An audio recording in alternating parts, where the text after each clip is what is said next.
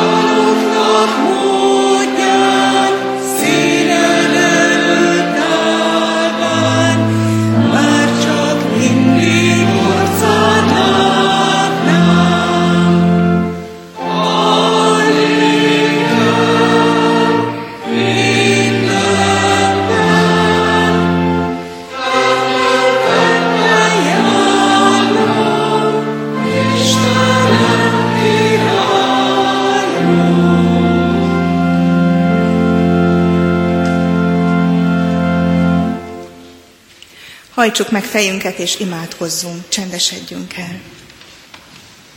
Mennyei édesatyánk, köszönjük, hogy ezen a vasárnapon összegyűjtöttél minket a te házadba. Hálával, hálásak vagyunk azért, hogy a te kegyelmedből egy új tanévet kezdhetünk, és egy új óvodai évet. Áldunk, Urunk, amiért az idén minden iskolában és nagyon sok óvodában hangozhat a te szavad. És hogyan is tudnánk, Urunk, ezt nálad nélkül, ezt a hatalmas feladatot hűséggel, helytállással véghez vinni. Ennyi gyermeknek hirdetni az örömhírt, hiszen ez nagyon nagy feladat és megbízatás. Megvalljuk, Istenünk, hogy rád van szükségünk. Szükségünk van, mint pedagógusoknak, lelkipásztoroknak, gyermekeknek, felnőtteknek, a családoknak, szülőknek. Kérünk, Urunk, hogy terjeszd ki, nyújtsd ki ránk a Te áldó kezeidet. Áld meg, Istenünk, városunk pedagógusait, gyermekeit, családjait, hogy ne csupán az intézmények, az intézmények ajtajai nyíljanak meg, hanem, Urunk, a szívek is. Ámen. Kedves gyerekek, gondolom, hogy mindannyiatok szerettek a nagyszüleitekhez utazni, mert szinte olyan, mintha hazamennétek, nem? És gondolom, hogy ha azt a utasítást kapnátok, hogy mához egy hétre indultok nagyszüleitekhez, akkor vajon mit pakolnátok be a hátizsákotokba? Én elvinném a kedvenc társas játékomat, hogy játszhassam a nagyjékkal. Én a gumicsizmámat vinném, hogy a papámmal a kertben dolgozhassak. Magammal vinnék egy könyvet, amit ha hangosan olvasok, a nagyi is élvezi. Elvinném a focilabdámat, mert ott úgyis nagy az udvar. Vinnék egy jó süti receptet, amit a mamával megsütök. Én elvinném a cicámat, hogy megmutassam a nagyiéknak. Nem felejtettetek ki valamit? Ruhát és útravalót nem kellene csomagolni? Ezeket majd anya bepakolja, és egyébként is a nagyinál minden van, ami szükséges. Hát ez nagyszerű, ez jól hangzott, de azt valószínűleg tudjátok és sejtitek, hogy Jézus korában még nem lehetett így közlekedni. Tehát akkor nem volt sem repülő, sem autóbusz, sem vonat, hanem legfeljebb Szamárháton vagy Teveháton lehetett közlekedni, de hát az is csak a nagyon jó módú családoknak volt lehetséges. Így aztán meg kellett gondolni, hogy milyen hosszú útra indulunk, és hogy milyen hol mit pakolunk be az elemózsiák közé. Ugye emlékeztek még, hogy hová menekült József és Mária a kis Jézussal a gonosz Heródes király haragja elől. Hová menekült? Egyiptomba, így van. Évekig ott éltek, és csak akkor költöztek vissza Názáretbe, amikor Heródes meghalt. József folytatta az ácsmesterséget, és így el tudta tartani a családját. Jézus növekedett és erősödött, nagyon okos és kedves fiú volt. Mindenki szerette. A szülei hálásak voltak érte nagyon. Nagy ünnepeken ők is útra keltek, hogy hálát adjanak Istennek. Akkoriban sok ember ment húsvétkor, pünköstkor Jeruzsálembe, zarándokoknak nevezték őket. Napokon át tartott az út Jeruzsálemig, ezért nagyon jól fel kellett készülni rá. De megérte, mert a templomban olyan volt mindig, mintha hazamentek volna. Jézus szülei így aztán minden évben elzarándokoltak Jeruzsálembe, a jeruzsálemi nagy templomba, és amikor Jézus is tizenkét éves nagyfiú lett, akkor már ő is mehetett velük. És ekkor történt egy nagyon érdekes és különös dolog velük, ezt majd mindjárt megtudjátok Feri bácsitól, a Bibliából ő ezt majd felolvassa nektek, és egy nagylány is segít ebben, de ami igazából itt fontos, hogy Jézus ott maradt a templomban. Olyan jól érezte ott magát, mint amilyen jól ti szoktátok érezni valószínűleg a nagymamánál, nagypapánál magatokat, és szeretnétek még egy kicsit tovább maradni. Hát Jézus is így volt az atya házában, a templomban, hogy egy kicsit még szeretett volna maradni, de ezt mindjárt megtudjuk bővebben. Kedves testvérek, gondolom mindenkinek van a kezében egy lap, aminek a hátulján van egy ének, amit szeretnénk megtanítani a kedves testvéreknek, és közösen énekelni. Most akkor kérem, hogy az egész éneket elejétől a végéig egyszer énekeljük el.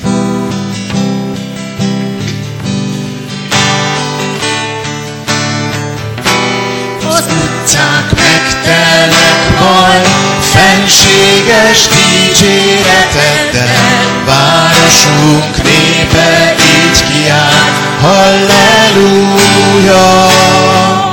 Nemzetünk térdre hull, és leteszi életét a kezedbe, minden nép lábadhoz borul, Jézus! Hajdan ered a templom,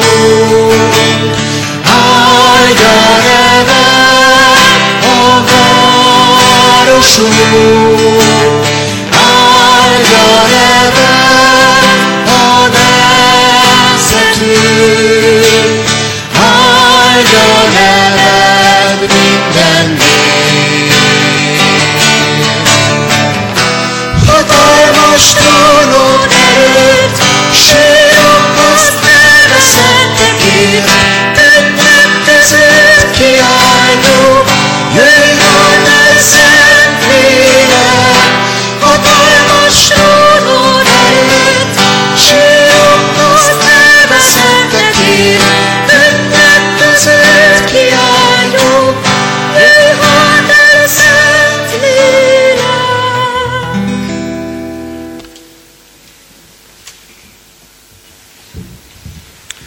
Reményik Sándor, József, az ács az Istennel beszél, részlet. Magasságos, te tudod, nehéz ez az apaság, amit az én szegény vállamra tettél. Apja volnék, és mégsem az vagyok. Ez a gyermek, ha szemébe tekintek, benne ragyognak nap, hold, csillagok. Anyja szemei, s a te szemeid, Istenem, a te szemeid azok. Gyönyörűséges és szörnyű szemek, oly ismerősek s oly idegenek. Ez az ácsműhely, ezek a forgácsok. Mit tehettem érte? Mit tehetek? Én tanítottam fogni a szerszámot, mégis ráfogják majd a kalapácsot. Úgy félek, mi lesz? Most ki tudja, merre kóborog. Tekintetétől tüzet fog a műhely, tüzet a világ, és egyszer ellobog. Ó, jó volt véle Egyiptomba futni, s azután is óvni a lépteit, fel a templomig, Jeruzsálemig, míg egyszer elmaradt. Ó, jó volt, míg parányi rózsa ujja borzolt a szürkülő szakállamat, ezüst nyomot hagyott már akkor is, komoly nyomot parányi rózsa ujja. S most olyan más az útja, vezetném, és ő vezet engemet.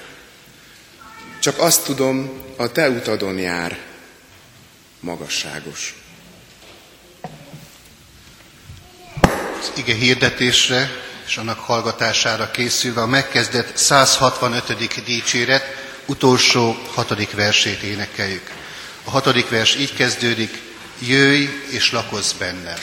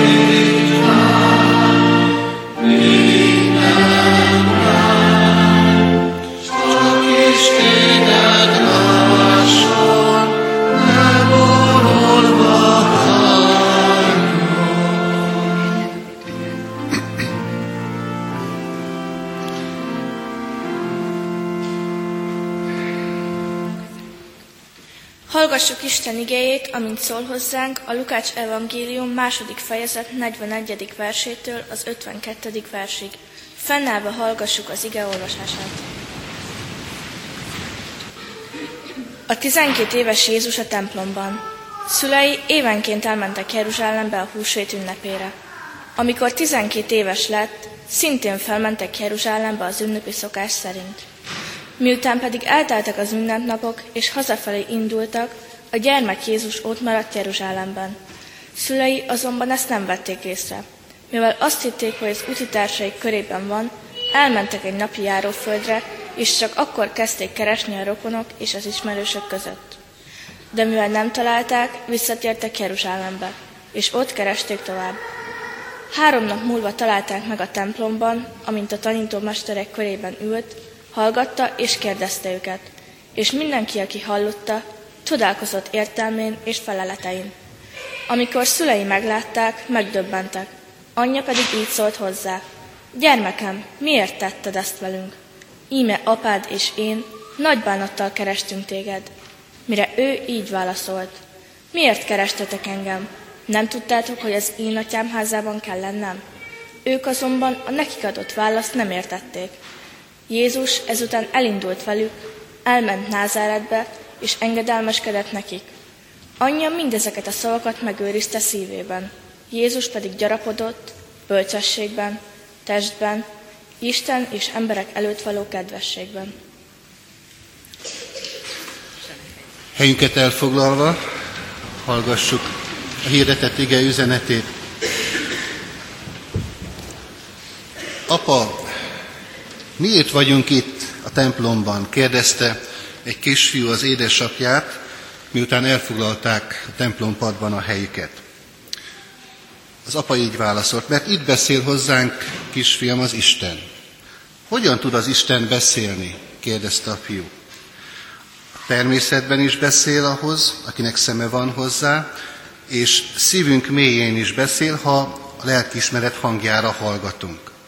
De hogy jól megértsük, folytatta az édesapa a magyarázatot, egyszer emberi nyelven is megszólalt, elküldte erre a földre az egyszülött fiát, Jézus Krisztust, aki mindent elmondott, amit az Isten el akart mondani az embernek, az emberről. Ezeket a jézusi beszédeket a tanítványai leírták később, és a templomban újra és újra ezekből olvas föl az a fekete ruhás ember, aki ott van a szószéken, és akit úgy hívnak, hogy lelkész. Azért hívják így, mert a lelkünkre akar beszélni. Ez a kis történet is talán rávilágít arra a fontos kapcsolódó pontra, hogy Jézus és a templom nagyon szorosan, szervesen összetartozik. Az imént fölolvasott bibliai történetben Jézus gyermekkorának egy pillanat felvétele tárult elénk. Hallottuk, hogy tizenkét évesen szüleivel, rokonokkal és sok-sok zarándokkal útra keltek, és hogy elmenjenek Jeruzsálembe. A húsvét ünnepe miatt veszik az útjukat jeruzsálemi templom felé. Ilyenkor megmozdult szinte az egész ország, sőt még külföldről is, messze földről is elindultak sokan, hogy az ünnepre Jeruzsálembe érkezzenek. Sokan sok helyről indultak útnak, hogy eljussanak legalább évente egyszer a húsvét ünnepére. És azt gondolom, hogy itt a történetnek ezen a pontján, ha megállunk egy kicsit, és a magunk helyzetére és életére próbáljuk alkalmazni a történet ezen részleteit, akkor sok párhuzamot találunk. Mi is ünnepre gyülekeztünk össze, igaz, nem húsvétot ünnepelünk, hanem egy tanévnyitó ünnepség alkalmán veszünk részt. Sokan sok helyről érkeztünk, van, aki Petőfi városból jött, van, aki Hunyadi városból érkezett. És talán itt álljunk is meg a párhuzamokkal, mert ugye, a történetben az is, arról is szó van, hogy évente egyszer mentek föl Jeruzsálembe, talán az itt jelenlévők többször jönnek majd el az Isten házába, és vesznek részt az Isten tiszteleten. A lényeg tehát az, hogy Jézus ott van a családjával együtt a templomban. Nem először, és nem utoljára. Ahogy az imént említettem már, különös kapcsolat van Jézus és a templom között. Születése után egyből arról olvashatunk, hogy szülei felviszik a jeruzsálemi templomba. Itt találkozik két idős emberrel, Simeonnal és Annával. Aztán templomban felnövekedvén többször nyilvánosan tanít, és bizonyára jól ismert mozzanata a Bibliának az a történet is, amikor utolsó jeruzsálemi útja során a templomba megy, ott megtisztítja a jeruzsálemi templomot, kiűzi onnét az árusokat, a pénzváltókat, és megvallja, hogy minek tartja az Isten házát, a templomot, azt mondván: az én atyám háza imádság helye, és ti latrok barlangjává tettétek. Halálára és feltámadására gondolva szintén beszél a templomról, amikor azt mondja, hogy leromboltatik ez a templom, de három nap elteltével felépül. És jól ismert az a részlete is a Szentírásnak, amikor Jézus Krisztus halála alkalmával a templom kárpitja felülről ketté hassad. Tehát a templom és Jézus szétválaszthatatlanul összetartozik. Jézus otthon érzi magát a templomban. Nem idegen hely, nem idegen környezet számára a templom. Azt mondja Jézus, amikor Mária és József rátalálnak, az én atyám dolgaival kell törődnöm. Jézus Krisztusnak az egész élete erről szólt voltaképpen. Az atya dolgaival törődött, de itt a templomban ez különösképpen is kifejeződött. És mi is, amikor a templomban vagyunk, az Isten dolgaival törődünk, az Istenre figyelünk. A templom és az Istennel való kapcsolat a mi életünkben is összetartozik. De az Istennel való kapcsolat nem korlátozódhat csak a templomra.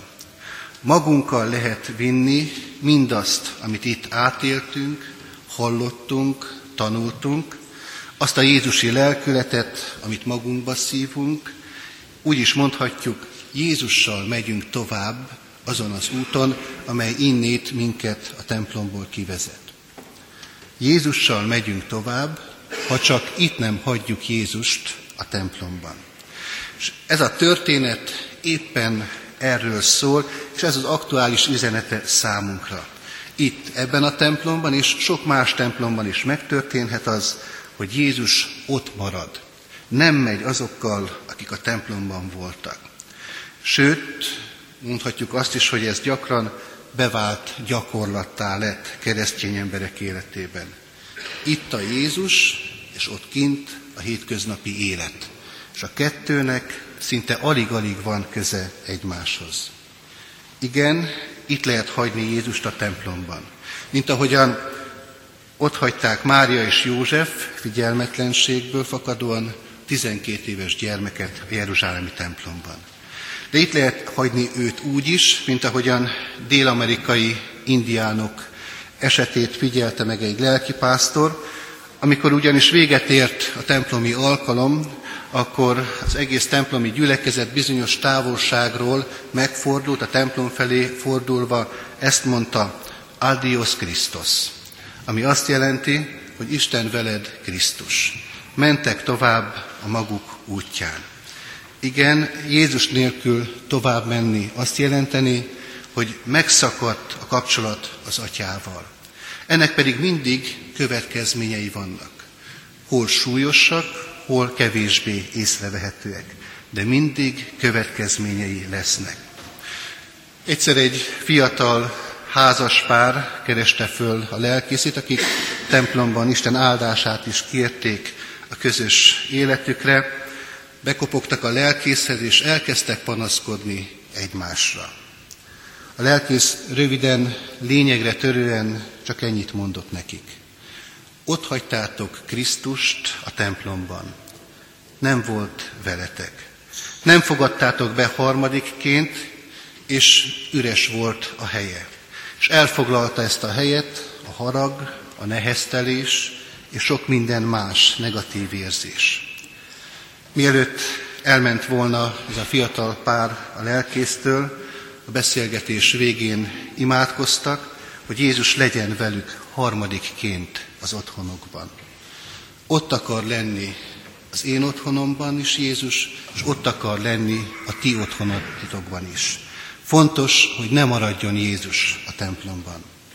Egy gyülekezetben járó férfi, férfi mesélte egyszer őszinte szégyenkezéssel a következő történetet. Tudod, itt voltam a feleségemmel a templomban, innen hazamenet, az ebéd miatt útközben összeszólalkoztunk. Ő csak nézett rám azzal a nagy szemével, és egyszer csak látom, hogy könnyes a szeme, és csendesen csak ennyit mond, Jánoskám, azt hiszem, valakit a templomban hagytunk. Nem mondott ő többet, de tüstén tudtam, hogy mire gondol.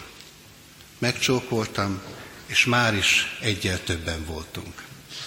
Kedves testvérek, Mária és József, amikor észrevették, hogy Jézus nincs velük, visszamentek érte, megkeresték őt, és magukkal vitték. Ez a jelenet nagyon szép mozzanata ennek a történetnek. Nagyon szép kép tárul elénk. A család egymásra talál a templomban. És valóban a templom a találkozás helye. Sőt, az egymásra találásnak a helye lehet. Bárcsak ilyen fontos és meghatározó szerepe lehetne az életünkben az Isten házának. Mert itt találunk igazán egymáshoz utat, itt találunk testvéri közösséget, és itt találunk egymással közösséget. Egy fuvarozó vállalkozó mondta a maga autós nyelvén a következőt. Vasárnaponként a családdal, ha tehetjük, elmegyünk kirándulni. De úgy állítom össze az útvonalat, hogy tíz órára odaérünk egy templomhoz. Mert én minden vasárnap kétszer szeretnék tankolni. Egyszer benzint valamelyik benzinkúton az autómban, másodszor igét tankolunk, hogy legyen elég erőnk a következő hétre. Kedves testvérek, így is lehet magunkkal vinni Jézust a szürke hétköznapokba, és ezt szeretné a szívünkre helyezni ezen a mai ünnepi istentiszteleten, hogy ne hagyjuk őt itt a templomba. Vigyünk magunkkal, hogy közösségünk legyen ővele, és ebből a kapcsolatból fakadóan közösségünk legyen egymással is. Így áldjon meg minket, ami mindenható Istenünk, az ő fiában, Jézus Krisztusban, és így tegyen minket valóban olyan közösségé, ahol itt a templomban is szeretünk egymással lenni, és otthonainkban, családi körünkben is. Amen. Az ige hirdetés után most hallgassunk meg egy énekszámot, egy énekszolgálatot az ifjúsági zenekar előadásában. Itt állok házadban, így kezdődik az ének. Itt állok házadban, téged magasztallak, csak rád van szükségem. Jézus már nem kell már, kellett elmár rajtad, hogy végre éljek már, és most is bennem élsz, kegyelmed Jézus elé, kegyed veled, és engedjen, ha éljek most már örökké veled, mert te rám találtál, megváltozott minden, Jézus veled minden más, jössz és átfested az életed, hát hadd legyek veled, örökké veled.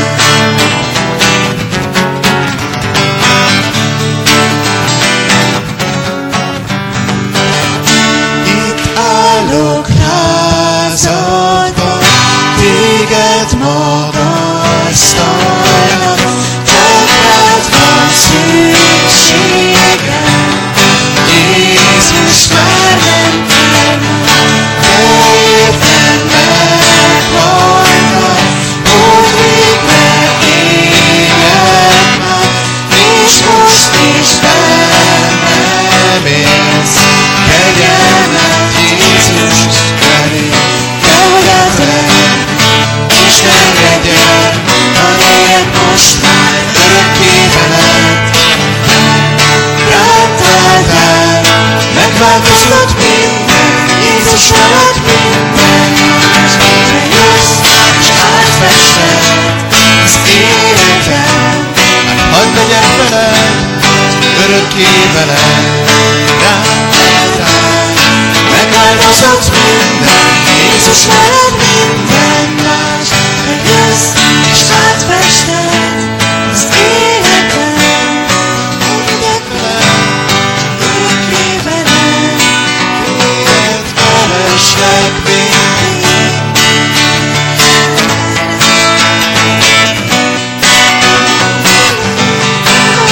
Hol lenni vágyom én? Kell, hogy átvelek, és megegyek, hadd éljek most már örökké veled.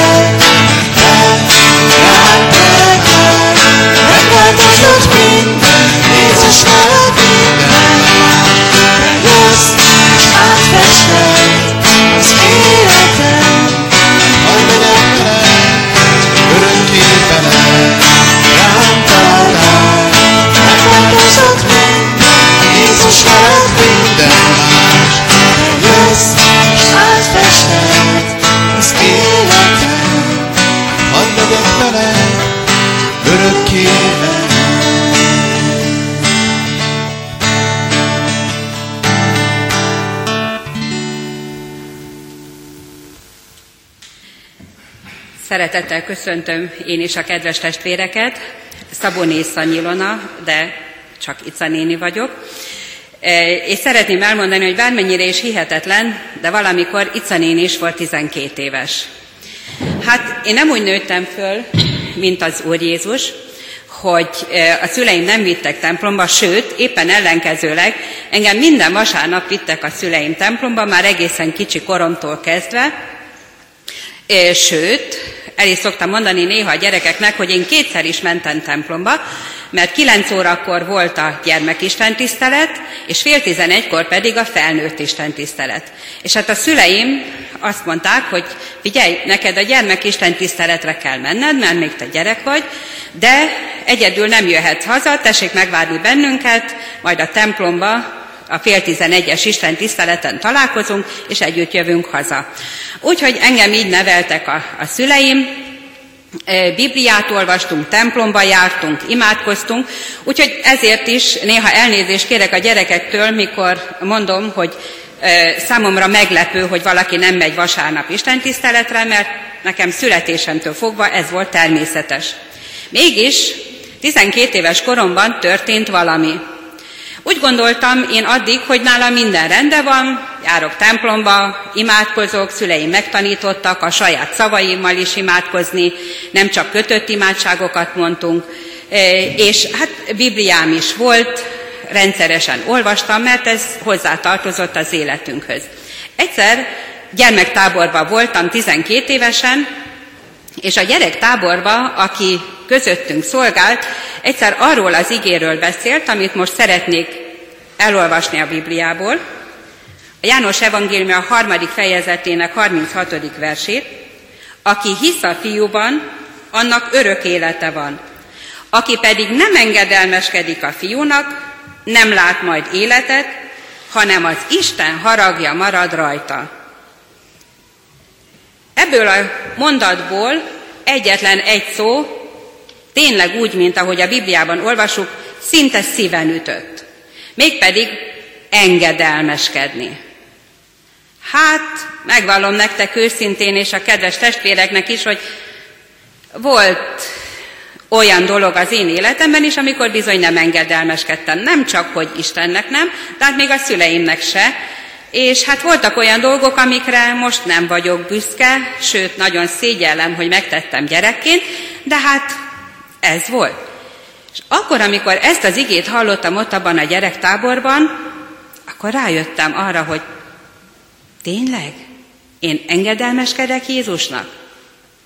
És bármennyire is hihetetlen, de egyszerűen én összeroskadtam, és elkezdtem sírni. Gyerektáborban azért elég furcsa, hogy valaki, mindenki odafigyel, mindenki csendben van, és egyszer csak valaki elkezd hangosan zokogni. Hát én voltam az, aki akkor úgy éreztem, hogy az összes bűn, amit elkövettem, hogy nem fogadtam szót a szüleimnek, hogy a testvéreimre haragosan beszéltem, vagy hogy a tanítónénével nem voltam olyan kedves, mint ami kellett volna, akkor úgy éreztem, mint egy nagy mázsásúly rám nehezedett, és egyszerűen összeroskadtam és csak zokogtam.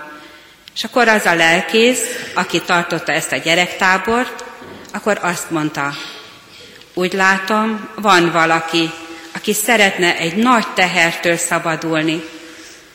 És én azt mondom, hogy jöjjön ide, és én imádkozok vele, hogy az Úr Jézus megszabadítsa ettől a tehertől. Még mindig emlékszem, kedves testvérek, hogy a sor legbelső helyén ültem, de nem tudom, hogy, de annyit tudok, hogy repültem, mert én szabadulni akartam attól a tehertől, ami akkor rám nehezedett. Persze azt is el kell mondanom, kedves testvérek, hogy attól kezdve nem történt minden úgy, ahogy szerettem volna, hogy most már én mindig engedelmes vagyok. Meg is szokták kérdezni a gyerekek, és sajnos el kell mondanom, hogy bizony most is van néha, hogy nem engedelmeskedek az Úr Jézusnak. De egyet tudok. Azóta Jézus a szívemben mindig velem van. Bárhol vagyok, bármit csinálok. Ő megígérte, hogy nem hagy el engem. És ez nekem egy csodálatos erő és áldás. És erre én csak azt tudom mondani a kedves testvéreknek, hogy mindenkinek kívánom ezt a megtapasztalást, hogy Jézus úgy van velem, mint ahogy mikor összetesszük a kezünket, egyik a másikat nem engedi el. Én hiszem, hogy Jézus így szeretne velünk lenni, mindenkivel, kicsikkel és nagyokkal, hogy mindannyian tudjunk neki engedelmeskedni. Adja az Isten, hogy így legyen. Most pedig imádkozzunk.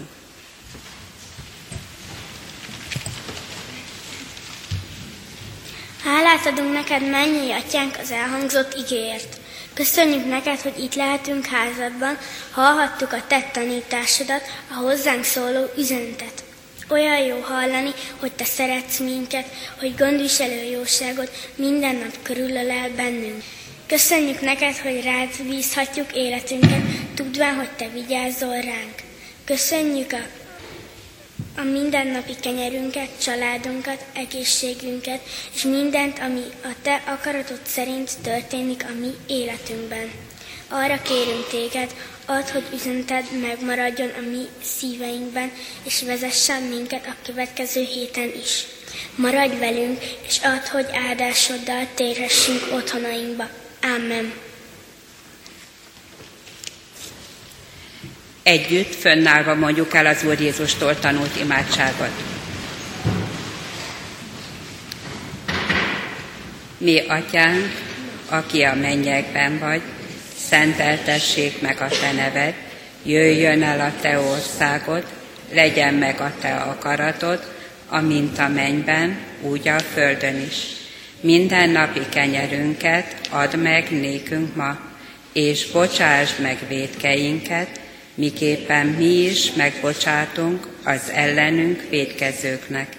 És ne vigy minket kísértésbe, de szabadíts meg a gonosztól, mert tiéd az ország, a hatalom és a dicsőség mind örökké. Amen.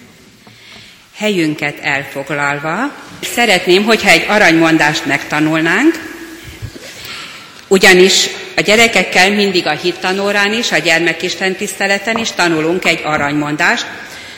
Ezzel kapcsolatban van egy történetem, egyszer egy nyolcadikos fiú megkérdezte tőlem, hogy Ica néni, miért kell megtanulni ezt az aranymondatot? Hát mert az, hogy mondás, az neki nem igazán volt fontos, és akkor azt mondtam neki, hogy tudod, azért, hogy ötven éves korodban is legyen, ami eszedbe jut. És megkérdezte, hogy Ica néni, és holnap is eszembe juthat? Mondtam, hogy tudod, én lennék a legboldogabb, ha már holnap eszedbe jutna. Hát kívánom, hogy amit mi így megtanulunk aranymondásként, az valóban jusson eszünkbe mindenkor, mert olyan jó Winchester a mi fejünk, hogy onnan semmit se lehet kitörölni. Ez az aranymondás, amit megtanulunk, egy nagyon-nagyon rövid mondat a Bibliából, mégpedig a Zsoltárok könyve huszonhatodik fejezetének nyolcadik verse. Uram, szeretem házadat, ahol laksz, dicsőséged lakóhelyét. Remélem azért meg tudjuk tanulni, még egyszer mondjuk el együtt. Uram, szeretem házadat, ahol laksz, dicsőséged lakóhelyét. Zsoltárok huszonhat nyolc. Kedves gyülekezet! Az alkalmunk, alkalmunk végén énekeljük el még egyszer a már megtanult énekünket, most már közösen a zenekarral.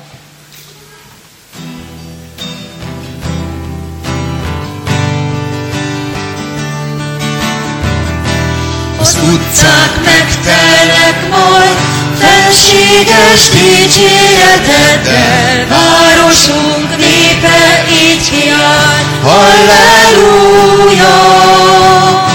Nemzetünk térdre hull, és leteszi életét a kezedbe. Minden nép lábadhoz borul, Jézus, hányja neved a templom, hányja neved a városunk, hányja neved a nemzetünk, hányja neved minden nép.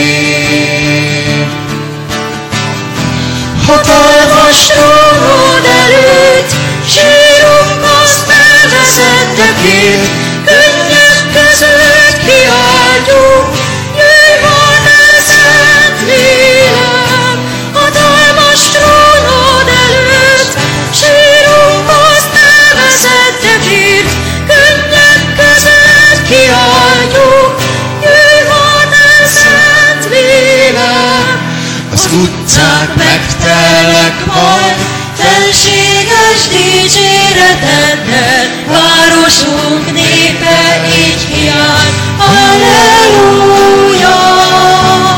Nemzetünk térre hull, és leteszi életét a kezedbe, minden nép lábadhoz borul, Jézus!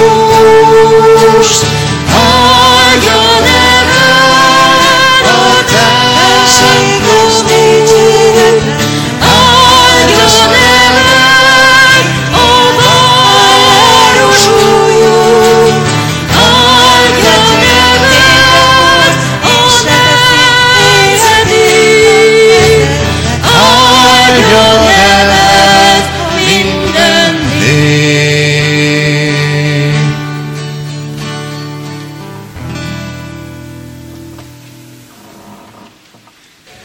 Kedves gyülekezet, kedves testvérek! Az istentiszteletünk végéhez közeledve az áldás vétele következik, de legyen most ez az áldás vétel egy kicsit más, mint amilyen szokott lenni, és azt szeretném kérni a gyülekezetet, hogy álljunk föl, ez még nem szokott lenni, hiszen az áldáshoz felszoktunk állni, de az áldás történjék most úgy, hogy megfogjuk egymás kezét, és az áldó ige az az igevers lenne, amelyet tanultunk az imént aranymondásként is. Valljuk meg ezt, amit tanultunk, mint egy hitvallást fogalmazzuk most meg, és legyen ez áldássá a mi életünkben. Hangosan együtt mondjuk el mindannyian: Uram, szeretem házadat, ahol laksz, dicsőséged lakóhelyét. Amen. Hűséges Jézusunk, tégy minket a te szófogadó tanítványaiddá. Amen. Mindenkinek kívánunk további szép áldott vasárnapot és áldásbékességet. Viszontlátásra!